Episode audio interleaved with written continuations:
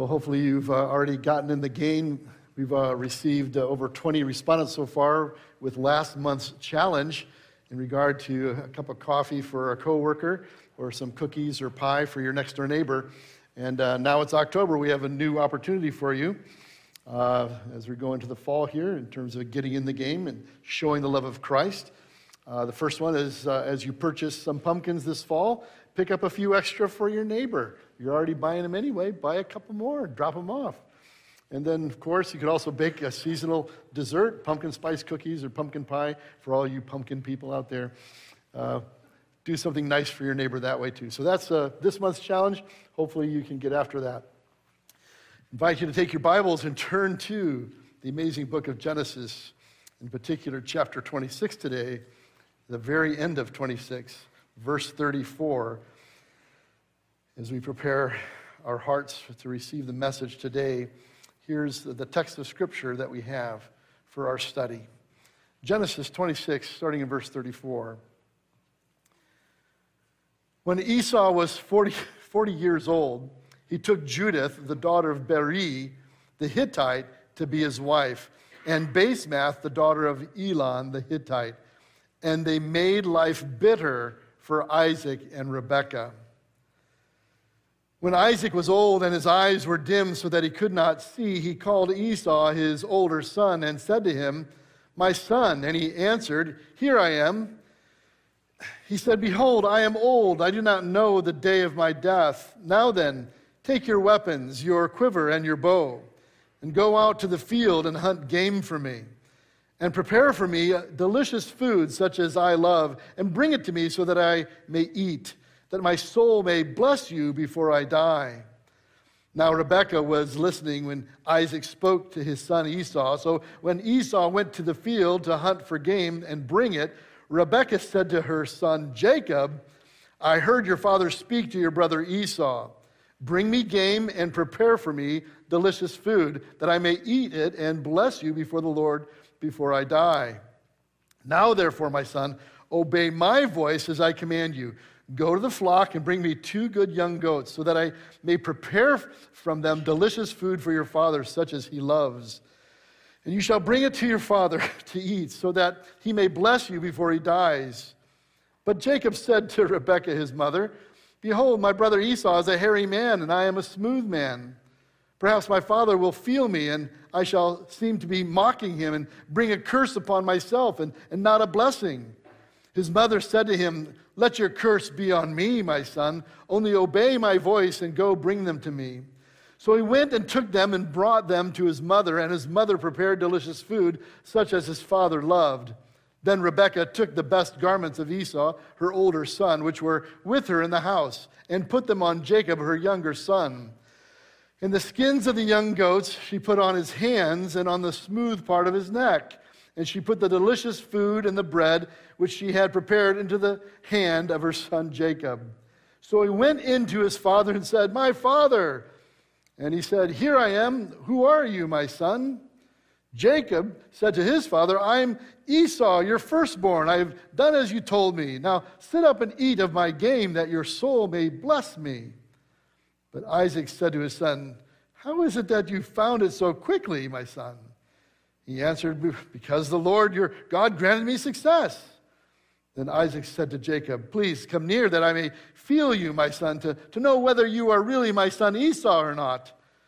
So Jacob went near to Isaac, his father, who felt him and said, "The voice is Jacob's voice, but the hands are the hands of Esau." And he did not recognize him because his hands were hairy like his brother Esau's hands. So he blessed him. And he said, "Are you really my son Esau?" He answered, "I am." Then he said, "Bring it near to me, that I may eat of my son's game and bless you." So he brought it near to him, and he ate, and he brought him wine, and he drank. Then his father Isaac said to him, "Come near and kiss me, my son." So he came near and kissed him, and Isaac smelled the smell of his garments and blessed him and said, "See, the smell of my son is the smell of a field that the Lord has blessed." May the Lord add his blessing at the hearing and the reading of his word this morning. Well, as you can see, I've set you up for a cliffhanger to see what's going to happen next. You have to come back next week, don't you? One of my heroes uh, of the faith in the last few weeks, uh, actually about thirty days ago, passed away. Some of you might have known Stuart Briscoe. Stuart Briscoe was a pastor over in Elmbrook, Wisconsin, and I had interaction with his church uh, many times, and actually had run into Stuart a few times over the years through various conferences and men's retreats and the like. And so we kind of had an acquaintance with each other, and I talked to him several times. I remember one occasion where I'd gone to a men's retreat, and I was visiting with Stuart Briscoe. Again, he's from England, an incredible preacher of the gospel. And so he had this wonderful accent, and uh, I can't mimic it or anything, but I was sharing with him at this men's retreat during a break. I was lamenting the fact that only thirteen men had come from our church to the men's retreat, and I was just kind of like, man, I was just really disappointed and just kind of going on and on.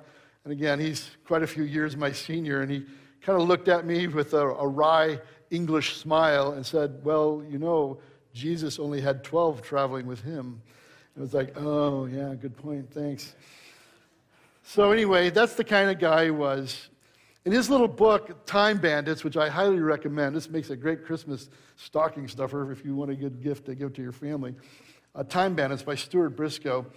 Uh, he's got a little account, a little story about Stuart Briscoe's early life. He, before he went into full-time ministry, he was in the banking industry, and Uh, he has an example of a situation that he was dealing with involving integrity. He says, for example, at the bank where I worked as a young man, I was told by the manager one day, if Missus Jones calls, tell her I'm out of the office. As we were the only two men in the small branch, I was surprised to hear that he was leaving me alone. So I replied, oh, are you going out? He was not known for patience and replied sharply, of course I'm not going out. Just tell her I'm out. But I replied hastily, oh, I can't say you're out if you're in. He replied, if you know what's good for you, you can certainly do what you're told. I was a very young and very scared and totally confused young man. And this was new. I did not like what I was hearing. This man who, during my relatively short business career, had been very good to me, greatly encouraging and assisting me in my promotions, and suddenly shown a side I had never seen before. And in a very shaky voice, I said, I'm sorry, I can't do that. And he lost his temper completely and threw papers in the air and shouted, you will do what you're told. Wow. What would you do in a circumstance like that? Well, as the old Billy Joel song goes, honesty, it's such a lonely word. Everyone is so untrue. Of course, in our culture, in our society, this seems to be a problem more and more all the time, even right now. However, as Christ followers, we should be doing all we can to protect our integrity in all of our relationships, ultimately finding our integrity in Christ.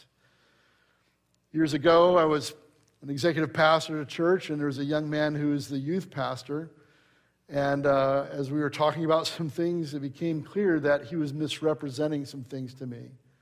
And I called him on it. I said, you know, what you're telling me isn't true, and I know it's not true. Why are you telling me these, these, these things that aren't true? And how long have you been wrestling with integrity? And he kind of said, well, I, you know, to try to get through things, I just kind of say what I want to say. I told him, that's not going to work for you. That's not going to go well for you. You need to be a man of integrity.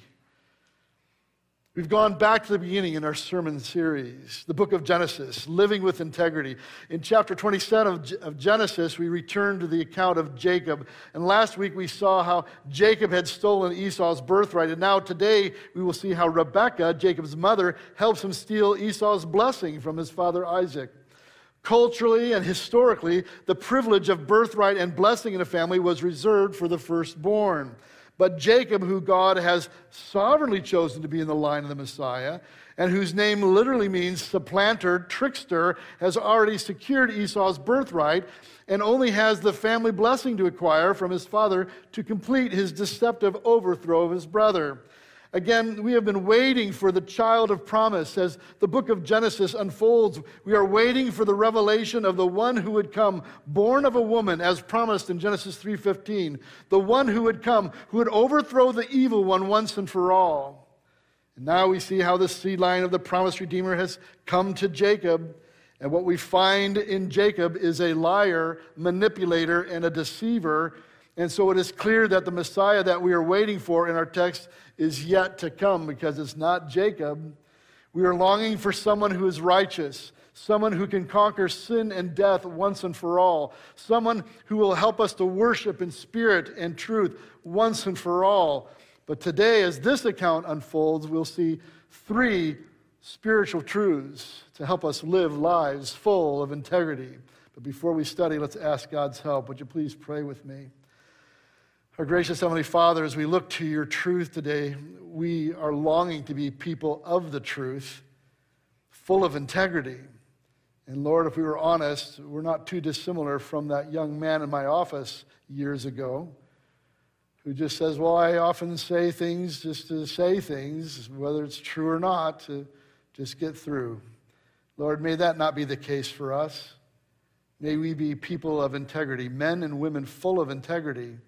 So, Lord, use this text in our own hearts and lives. Bring conviction where it needs to be placed, with uh, what we need to get right, with how we deal in integrity with our relationships, and as we protect and pursue that which is truthful.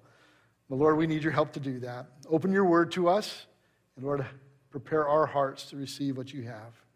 We pray all this in your Son's wonderful and awesome name. Amen.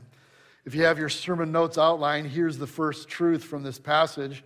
Beloved, we should pursue integrity, first of all, with our parents. We need to pursue integrity with our parents. Scripture has much to say about how we should live with integrity with our parents. First of all, by honoring our father and mother. Notice what it says in verse thirty-four of twenty-six, where we first started this morning. When Esau was forty years old, he took Judith, the daughter of Beri, the Hittite, to be his wife, and Basemath, the daughter of Elon, the Hittite, and they made life bitter for Isaac and Rebekah. Are they honoring them? No, they made their life bitter, it says. Esau knew that his father's Isaac's wife, Rebekah, was acquired from Abraham's people. Surely Esau knew the story and the implications and dangers associated with marrying the indigenous pagan Canaanite women, these Hittites. But he apparently disregarded his parents' wishes. In essence, he chose to dishonor his parents. And in doing so, he did exactly what he wanted to do and not what they wanted to do.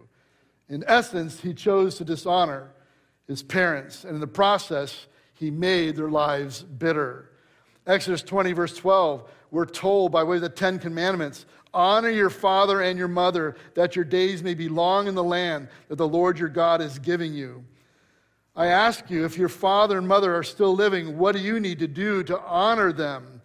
Or if you haven't honored them historically, what could you do right now to honor them? Instead of making their life bitter, what can you do to help them have awesome lives?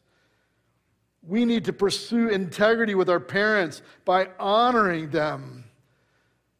First of all, by honoring them, but secondly, by listening to their instruction. This is another way we honor our parents. It also demonstrates how we love them as we listen to their instruction. Again, Esau clearly neglects the family mandate to pursue a wife from the family clan descended from Abraham's extended family by taking two Hittite wives. One was enough, but two on top of it. Thematically, throughout Scripture, we see the strong admonition from God, no intermarriage with non-believers, no intermarriage with those who are faithless. You recall it was the descendants of Noah, as uh, Cain intermarries with, the descendants of Cain intermarry with the descendants of Seth, and the whole human race is corrupted. And the New Testament, of course, teaches that we shouldn't be unequally yoked. Proverbs fifteen five says, a fool despises his father's instruction, but whoever heeds reproof is prudent. Proverbs twenty-three says, listen to your father who gave you life, and do not despise your mother when she is old. Buy truth and do not sell it. Buy wisdom, instruction, and understanding. The father of the righteous will greatly rejoice. He who fathers a wise son will be glad in him. Let your father and mother be glad. Let her who bore you rejoice. How are you doing with that? Are your parents glad about you? Esau had made life bitter for Isaac and Rebekah. Beloved, we should pursue integrity with our parents by listening to their instruction, by honoring our father and mother. Thirdly here, by obeying their rules. Paul writes in Ephesians six, one through three, children, obey your parents in the Lord, for this is right. Honor your father and mother. This is the first commandment with the promise that it may go well with you and that you may live long in the land. Young people, I ask you, are you honoring your parents? Are you listening to their instruction? Are you obeying their rules? In my family, I was the youngest of four children. My sister, who I love and is probably listening to this service this morning, constantly, bless her heart, constantly argued with my dad. In her attempts to have her way with my dad, I observed that she never, never, ever won in an argument with my dad. So as the youngest of four, what did I learn? Don't argue with dad. And I chose to listen to my parents. I followed their rules, and in the process, I did my best to honor them. And in so doing, they in turn honored me and blessed me with great privilege and freedom. Get a clue here, especially you dear young people. Listen close. By the way, even at fifty-nine, I'm still endeavoring to honor my mom and dad. Beloved, we should pursue integrity with our parents by honoring them, by listening to them, by obeying their rules. But secondly, also, we should pursue integrity with our children. Okay, parents, listen up. Notice what it says in verse one. When Isaac was old and his eyes were dim so that he could not see, he called Esau, his older son, and said to him, my son. And he answered, here I am. And he said, behold, I am old. I do not know the day of my death. Now then, take your weapons, your quiver, and your bow, and go out to the field and hunt game for me, and prepare for me delicious food such as I love, and bring it to me so that I may eat, that my soul may bless you before I die. Again, Scripture has much to say about our pursuing integrity with our children. We should pursue integrity with our children, first of all, by doing all we can to bless our children. Here in our account, we see Isaac's heart's desire is to bless his firstborn son. And this is all good and it's all right. Of course, we as parents should seek to bless all of our children. And I ask you, as a parent, are you indeed a blessing to your kids? Do they see you that way? If not, what needs to change in how you are approaching them or how you are loving them? Beloved, we need to pursue integrity with our children by doing all we can to bless them. Think about it. What are you saying even today that's a blessing to them? But secondly here, by doing all we can not to provoke our children. Having unreasonable rules, rules that keep changing, perhaps being too strict, or perhaps even being too lenient. Inconsistency in your parenting. Maybe you're just too moody. You're not one of those moody parents, are you? What else? Maybe you are involved in favoritism, where you're honoring one over against all the others, or you've singled out the one to be the brunt of your anger and rage. Listen to what Scripture screams here. Ephesians six four, fathers, do not provoke your children to anger. Paul says in Colossians three twenty-one, fathers, do not provoke your children lest they become discouraged. Hey, parents, understand, just with a crack that you make, you can be a huge discouragement to your kids. You know they're already under attack in our culture. You can be that one that blesses them and encourages them. Don't provoke them. Ask them how you're doing. They'll tell you, unless, of course, they know you're a hothead, then they might not want to. But as parents, we should be exercising godly discipline along with Christ-like compassion. We need to pursue integrity with our children by doing all we can to not provoke them. And then thirdly, by doing all we can to demonstrate compassion toward our children. How are you doing on demonstrating compassion? We're all longing for compassion, aren't we? We want the compassion of God and of Christ. We want compassion from each other. But why is it that we're so, it's so hard for us to issue and give compassion to those we hold dear by way of our children? Psalm one oh three, thirteen, as a father shows compassion to his children, so the Lord shows compassion to those who fear him. What we're talking about here is there's two dynamics that need to go on here. Godly discipline along with Christ-centered compassion. So you see the components here. Let's just take a look at the various ends that we have here. Obviously, we have the love-hate continuum on the horizontal. And again, we want our kids to know that we love them, but we know some of our kids, they think that we hate them by how we treat them and how we think we're parenting. But on the other end, we've got the, the vertical, where we've got discipline and training, where we're trying to teach them how to be. And on the other end is absolute neglect, no discipline whatsoever. For us, as Christ followers, the component we need to strike is this first quadrant here, godly parenting, where we're demonstrating love and discipline in our training. One of the problems that I've seen, even in my own parenting, and I've seen in others, is we don't always do this very well. Sometimes we start exec- executing judgment, discipline, and we've never done any training. So, for example, we say to the seven or eight-year-old, hey, I want you to sweep the kitchen. And we toss them a broom, and then we leave, and we come back twenty minutes later, and it's really done poorly, and it's horrible. And what do you do? You can't sweep. You're no good at this. You give them a hard time. Let me show you how to sweep. Well, shouldn't you have showed them how to sweep to begin with before you were critical with them? Again, let's make sure that we're training our kids, first of all, before we have expectations from them. A lot of times we come to them thinking that they're already adults, and we start treating them as a colleague, when in reality, they don't know how to sweep the room. They've never done that before. So bring them along. Take them with you. Hey, let's sweep the, let's, let's, uh, let's do it together. Let's sweep the kitchen today. And let's do this together, and I'm going to show you how to do it well. And then now we have the expectation in place because you've done the training. And that goes with countless issues. We need to pursue integrity with our children by doing all we can to demonstrate compassion toward our kids, even some cases when they're wayward. When you are in rebellion, how do you want people to treat you? Do you want people to treat you harshly, or do you want people to come alongside you and help you walk rightly? Don't forget, it's the compassion, it's the kindness of God that led us to repentance to, be, to begin with.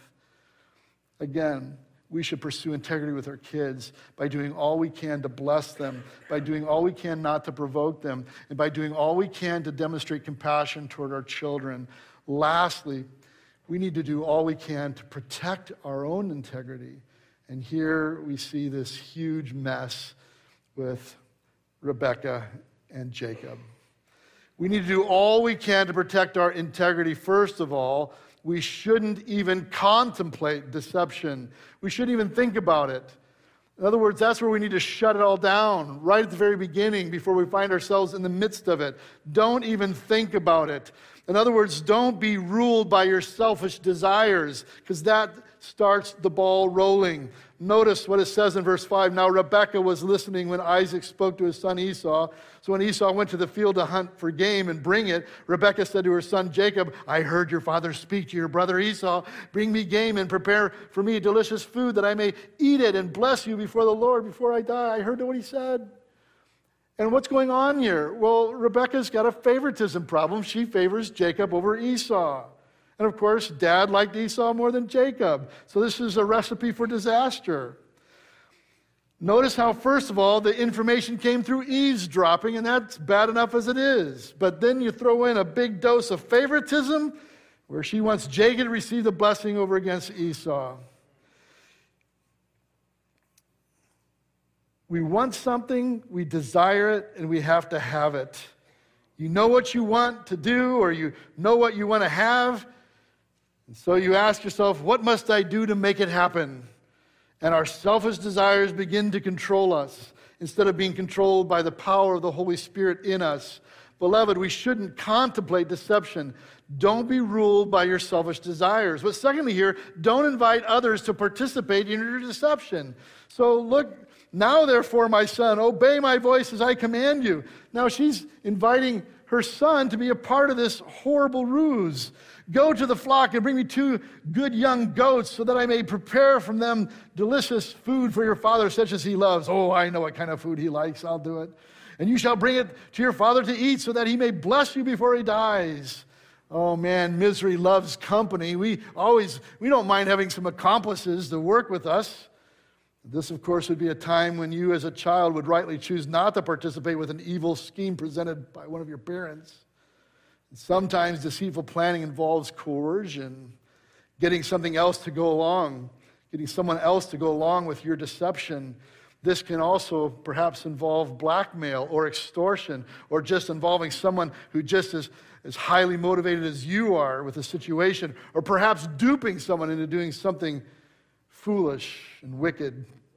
Beloved, don't go there. Don't invite others to participate in your deception. But thirdly here, don't rationalize your deception. Notice the rationalization that takes place here in verse eleven. But J- Jacob said to Re- Rebekah, his mother, behold, my brother Esau is a hairy man, and I'm a smooth man. Listen to what she says. Perhaps my father will feel me, and I shall seem to be mocking him and bring a curse upon myself and not a blessing. His mother says to him, let your curse be on me, my son. Only obey my voice and go bring them to me. Jacob presents an objection to the plan in verse eleven, but his mother drops an incredible rationalization in verse thirteen. Let your curse be on me. But is that how curses work anyway? I don't know. Deceitful planning usually involves an ultimate irrational rationalization where somehow sinful means justify our selfish ends. Justifications for sin are often very subtle, but sometimes they are outright blatant. But justifying our sin should never be the case for us as Christ followers. There's a great article by a guy named Harry Osborne, and he lists a few justifications that we use for sin, and he's got it all scripturally backed, which is really awesome. But listen to some of these justifications. Well, it's his fault. Instead of accepting responsibility for wrong, some see their own sin as the fault of someone else. It's easy to blame shift. It's really their fault. Or secondly, but it really will cause good in the end. Some of us try to mitigate the problem of sin by claiming that good will come of it. I'm really after some better end in the midst of my lie. No, that's not going to work before God. Or thirdly, it's just a matter of interpretation. Some try to escape the divine charge of sin by saying that sin is vaguely defined and just a matter of interpretation. And if you saw the scriptures the way I did, then you could do whatever you wanted to do. Or fourthly, you just don't understand. This is the opposite of the above ploy. This one seeks to justify sinful actions by claiming the problem is not in their sin, but in the ignorance of the accuser. You just don't understand what's going on. If you were me, you'd be doing this too, which is just a lie from the pit of hell. Or sixthly here, but look at all the other good things. Some simply overlook their own faults due to the other good qualities they possess. Notice all the other good things I do. This isn't so bad, that one thing I do. Aren't I an awesome person? Doesn't that outweigh the bad? Again, we have all kinds of justifications for sin. For this author, he says the end product in every case is always a lie. No matter what the tactic of self-justification, it almost always ends with lying. Self-justification is a dangerous approach to dealing with our sins. Instead of trying to rationalize away our guilt, we ought to admit it and seek God's forgiveness. Instead of trying to excuse ourselves before others and maintain our pride, we ought to humble ourselves and admit our wrong. Confession is good for the soul both now and eternally. Man, I've had people lie to me about stuff you would not believe. Even with, we have evidence. In one case, a guy said he didn't do something to a woman in a store, and we had video evidence of what he did. And you're like, dude, we know what you did. No, I didn't do that. We, it's on video. And he still maintained. You know what? It was four years later when he finally came forward and says, you know, I did do that. Well, we already know that. We saw the video. Unbelievable what we'll hold to, to try to make ourselves better, to uphold ourselves. Don't rationalize your deception. Secondly here, we shouldn't work toward deception. Not, not only should we not conceive it, don't start working toward it. In verse fourteen, so he went and took them and and brought them to his mother, and his mother prepared delicious food. So now he's participating. Off we go, says his father loved. Then Rebekah took the best garments of Esau, her older son, which was with her in the house, and put them on Jacob, her younger son, and the skins of the young goats, and she put on his, on his hands and on the smooth part of his neck, and she put the delicious food and the bread which she had prepared into the hand of her son Jacob. Notice the ongoing movement toward deception. Nobody's pumping the brakes. Notice all the work involved to bring about the deception. Notice the waste of assets in the deception. Notice the absolute waste of time and talent in deception. Oh man, we work so hard.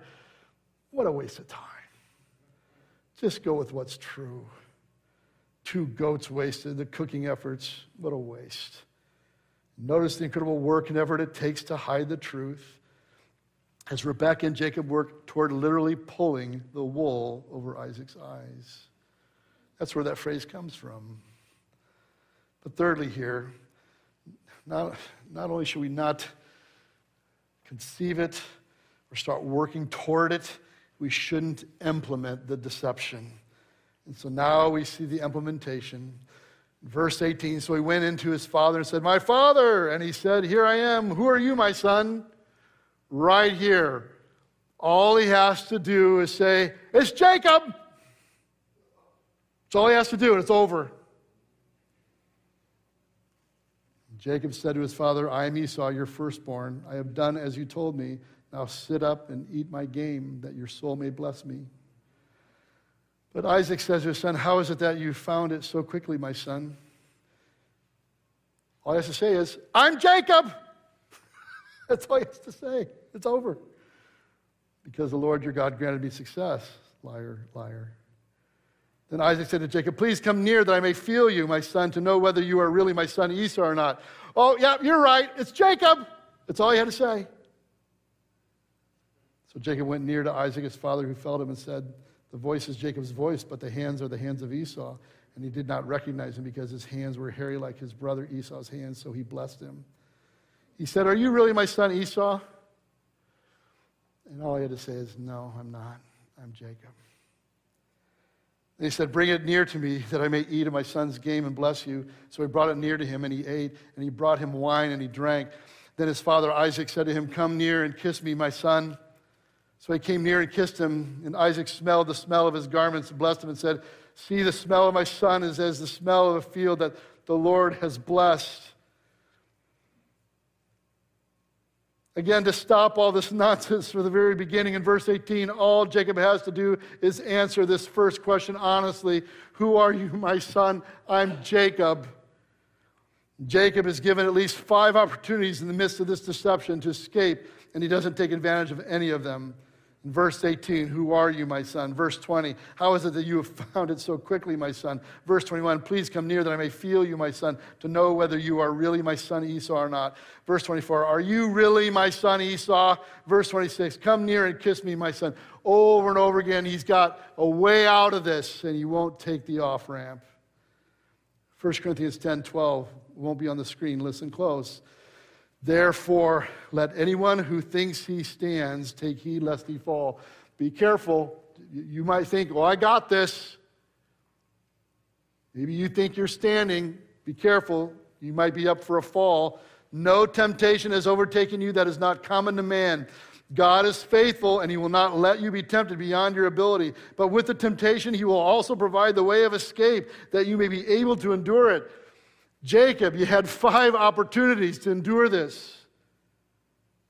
The conclusion of First Corinthians ten twelve and verse fourteen is, therefore, my beloved, flee from idolatry. Run for your life. Why? Because misrepresentation, lying, deception is idolatry. Oh. It matters. Truth matters intensely, immensely. So with my friend Stuart Briscoe, after his boss said, "You'll do what you're told,"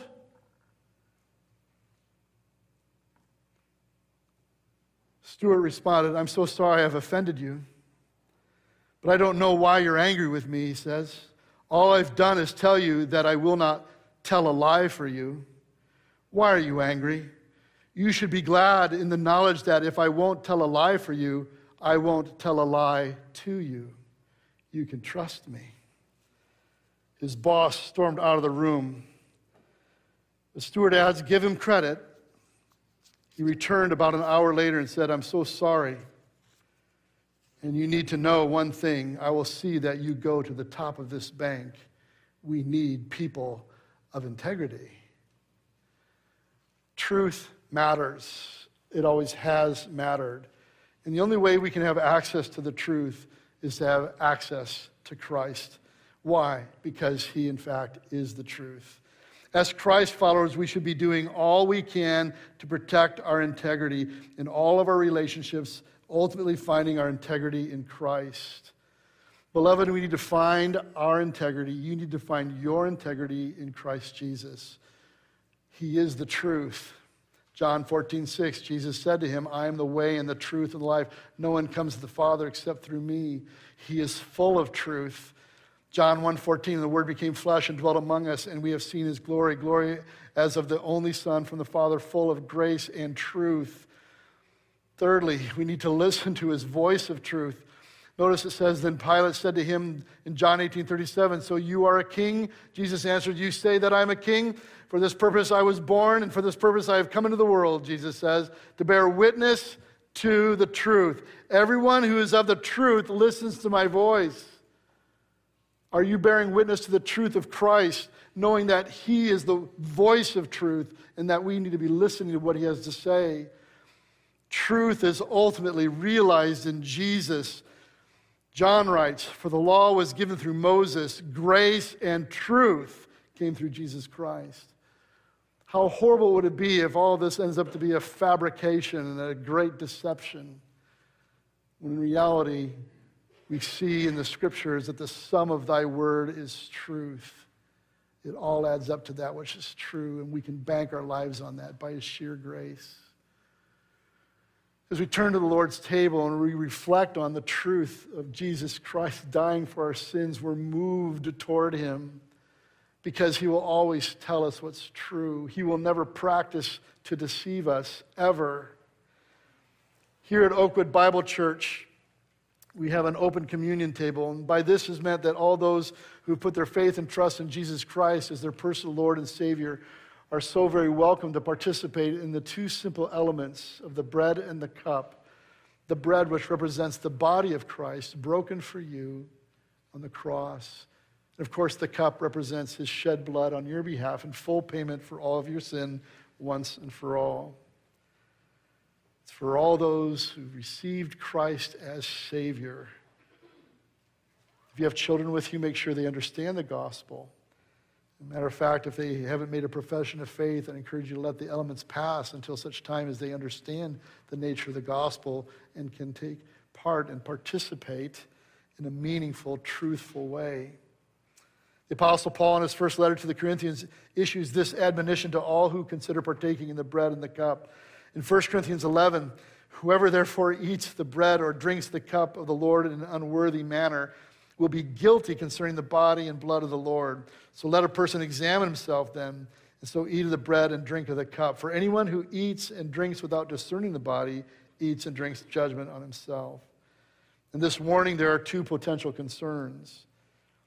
Partaking in an unworthy manner, first of all. Perhaps you have professed Christ as your Savior in the past, but are currently living in outright sinful rebellion against him. If this is the case, I encourage you to examine your heart before God before partaking in something you are holding in contempt with how you are living right now. If you're not willing to make things right with him in this moment, if you're not willing to repent and turn to him, then I would encourage you to let the elements pass until such time as you've made things right with God in your heart as a witness to you. But better yet, even right now, make things right with God through confession, through repentance and commitment. And then we invite you to freely join us. The second possibility is that perhaps you've never put your faith and trust in Jesus Christ as your Savior. Perhaps you're an unbeliever. If this is the case, I would encourage you to let the elements pass as a witness to you. But if you haven't given your life to Christ, we don't want to ask you to participate in something that you don't even believe in through hypocrisy. But again, even better would be for you to turn away from the direction you've been going in your life and turn to Christ in faith. Turn to Him for your salvation right now in this moment. Receive Him as your Lord and Savior. Invite Him into your heart and life even right now. Find forgiveness, reconciliation with God, and find a new life. Sins washed whiter than snow, thrown from you as far as the east is from the west. Don't wait a moment longer. And then we invite you to freely join us in this remembrance. We're going back to our distribution of the elements that we haven't done in this way since before the pandemic. So as the elements of the bread and cup are passed, please note that both elements are contained in two cups that are stacked together. So when you go to reach for your elements, make sure you grab two little cups. The bread's in the bottom and the juice is on the top. So please note, you need to grab two little cups with one grab. They're stacked together. So please make sure you get both cups. And as we prepare to partake of the bread and the cup together, please hold both elements as you are served. We will then thank the Lord for the bread and the cup separately. So at this time, I'd like to invite the board members and elders to come forward to serve. And as they come, please take this time of preparation to be in prayer, examining your own heart before God, seeking His forgiveness and deliverance, renewing your commitment to Him, and remembering with thanksgiving His sacrifice for you on the cross as He paid your penalty for all your sins once and for all. You may proceed, gentlemen. Go ahead. Holy Father, it has been so good to, to be in your presence, to hear your truth today. And now, Lord, as we go from this place, we ask that you'd help us to apply the truths that we've heard, that we would pursue integrity with our children. We pursue integrity with our parents, and that we would do all we can to protect our integrity before you and before everyone else. Lord, we need your help to do that. We can't do it in our own strength, but help us to be people of truth. So Lord, thank you. Thank you for ministering to our hearts today as we've spent time singing your praise, as we heard your word, and we spent time remembering Jesus and what he's done for us. Thank you for your outrageous gift, your incredible love for us. So Lord, thank you. And now as we leave this place, we ask that you go before us and that you use us for your purposes. We pray all this in your Son's wonderful and awesome name. And all God's people said, amen. Amen. Thank you so much for coming. Have a beautiful rest of your day.